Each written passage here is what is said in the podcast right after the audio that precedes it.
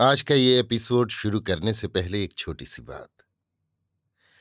क्या आप भी अपना पॉडकास्ट बनाने की सोच रहे हैं? तो एंकर ट्राई कीजिए। ये पॉडकास्ट बनाने का सबसे आसान तरीका है। नंबर एक, ये फ्री है। नंबर दो, इसमें कई सारे ऐसे टूल्स हैं जो आपको अपने फ़ोन और कंप्यूटर पर रिकॉर्ड और एडिट करने की फैसिलिटी देते हैं। नंबर तीन आप अपने पॉडकास्ट को डिस्ट्रीब्यूट भी कर सकते हैं, जिससे इसे स्पॉटिफाई और दूसरे प्लेटफॉर्म पर सुना जा सके। तो डाउनलोड कीजिए फ्री एंकर ऐप या विज़िट कीजिए एंकर डॉट एफ़ पर अपना पॉडकास्ट स्टार्ट करने के लिए। ये तो थी एक छोटी सी जानकारी, और अब शुरू करते हैं एपिसोड का सिलसिला। तो आज के एपिसोड में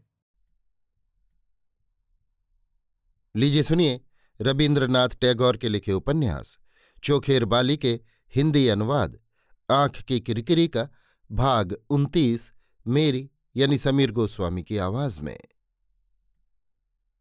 आशा ने एक दिन अन्नपूर्णा से कहा अच्छा मौसी, मौसा जी की तुम्हें याद है? अन्नपूर्णा ने कहा, मैं ग्यारह बरस की उम्र में विधवा हुई थी। पति की मूर्ति छाया सी याद पड़ती है। आशा ने पूछा तो फिर तुम किसका ध्यान किया करती हो मौसी? अन्नपूर्णा ने कहा, मेरे पति अब जिनमें मौजूद हैं, उन्हीं भगवान का। आशा ने कहा, उससे तुम्हें सुख मिलता है? अन्नपूर्णा स्नेह के साथ आशा के सिर पर हाथ फेरती हुई बोली, मेरे मन की बात तू क्या समझ सकेगी बेटी? ये तो मेरा मन जानता है, या वही जानते हैं, जिनका मैं ध्यान करती हूँ। आशा अपने मन में सोचने लगी। मैं जिनकी बात रात दिन सोचा करती हूँ, वे क्या मेरे मन की बात नहीं जानते?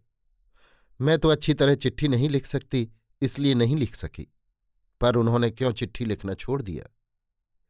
आशा को कई दिनों से महेंद्र की कोई चिट्ठी नहीं मिली। एक गहरी सांस लेकर फिर वो मन ही मन सोचने लगी।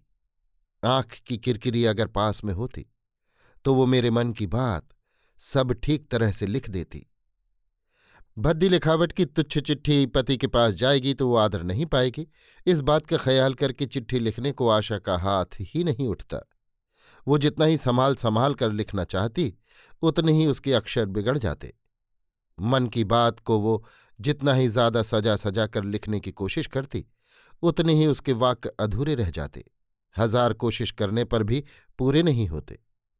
अगर सिर्फ़ एक शब्द श्री चरणेशु लिखकर उसके नीचे अपना नाम लिख देने से महेंद्र अंतर्यामी देवता की तरह उसके मन की सब बातें समझ जाता तो आशा का चिट्ठी लिखना सार्थक हो जाता।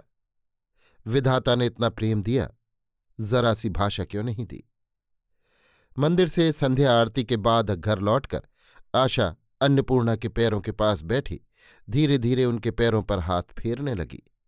बहुत देर चुप रहने के बाद वो बोली, मौसी, तुम जो कहा करती हो पति की देवता के समान सेवा करना स्त्री का धर्म है।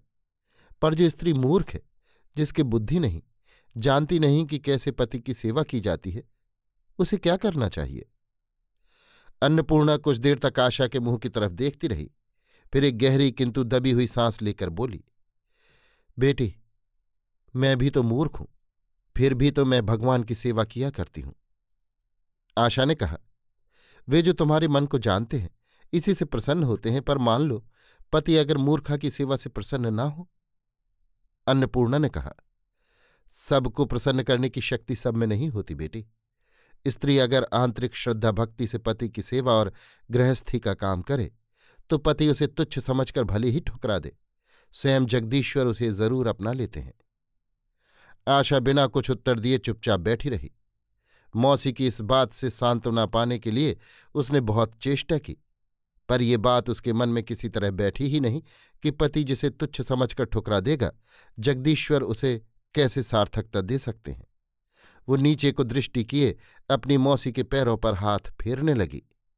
अन्नपूर्णा ने तब आशा का हाथ पकड़कर उसे और भी अपने पास खींच लिया और उसका माथा चूमकर रुद्ध कंठ को दृढ़ चेष्टा से बाधा मुक्त करके वे कहने लगीं, चुन्नी, दुख कष्ट से जो शिक्षा मिलती है सिर्फ़ कान से सुन लेने से वो नहीं मिल सकती। तेरी इस मौसी ने भी, एक दिन तेरी सी उम्र में, तेरी ही तरह घर संसार के साथ बड़ा भारी लेन देन का संबंध जोड़ा था। तब मैं भी तेरी ही तरह सोचा करती थी कि जिसकी सेवा करूँगी, उसे संतोष क्यों नहीं होगा? जिसकी पूजा करूँगी, उसका प्रसाद क्यों नहीं पाऊँगी? जिसके लिए मैं भलाई की चेष्टा करूँगी, वो मेरी चेष्टा को भला क्यों नहीं समझेगा? किंतु मैंने पग पग पर देखा कि ऐसा नहीं होता। अंत में एक दिन असह मालूम हुआ। देखा कि संसार में मेरा सब कुछ व्यर्थ हो गया है। उसी दिन मैं घर संसार त्याग कर चली आई। आज देख रही हूँ कि मेरा कुछ भी निष्फल नहीं गया। अरे बिटिया, जिनके साथ असल लेन देन का संबंध है, जो इस संसार के हाट के मूल महाजन हैं, वे ही मेरा सब कुछ ग्रहण कर रहे थे। हृदय में बैठकर आज वे इस बात को स्वीकार कर रहे हैं। तब अगर मैं ऐसा जानती, अगर उनका काम समझकर संसार का काम करती, उन्हीं को दे रही हूँ, समझकर संसार को अपना हृदय दे देती तो कौन मुझे दुख दे सकता था? आशा बिस्तर पर पड़ी पड़ी बहुत रात तक बहुत बातें सोचती रही तो भी अच्छी तरह वो कुछ समझ न सकी। किंतु पुण्यवती मौसी के प्रति उसी की असीम भक्ति थी। उस मौसी की बात को पूरी तरह समझ में न आने पर भी उसने एक प्रकार से शिरोधार्य कर लिया।